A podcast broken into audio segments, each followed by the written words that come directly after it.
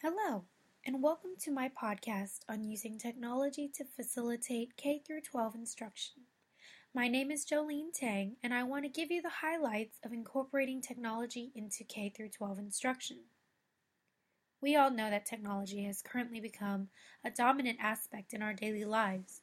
Therefore, we need to better prepare our students for this technological age. Technology is often used as an instructional tool to enhance learning. In today's classrooms, technology is in every corner. Students are learning through computers and iPads, and teachers are teaching through projectors and document cameras. Technology is an engaging tool that can be used to meet the needs of all our students. Technology is constantly developing and ever changing, so it's important that we as educators are taking the initiative to adapt and keep up to date.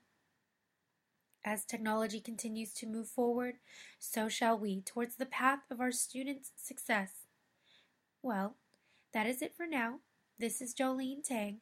Thank you for listening.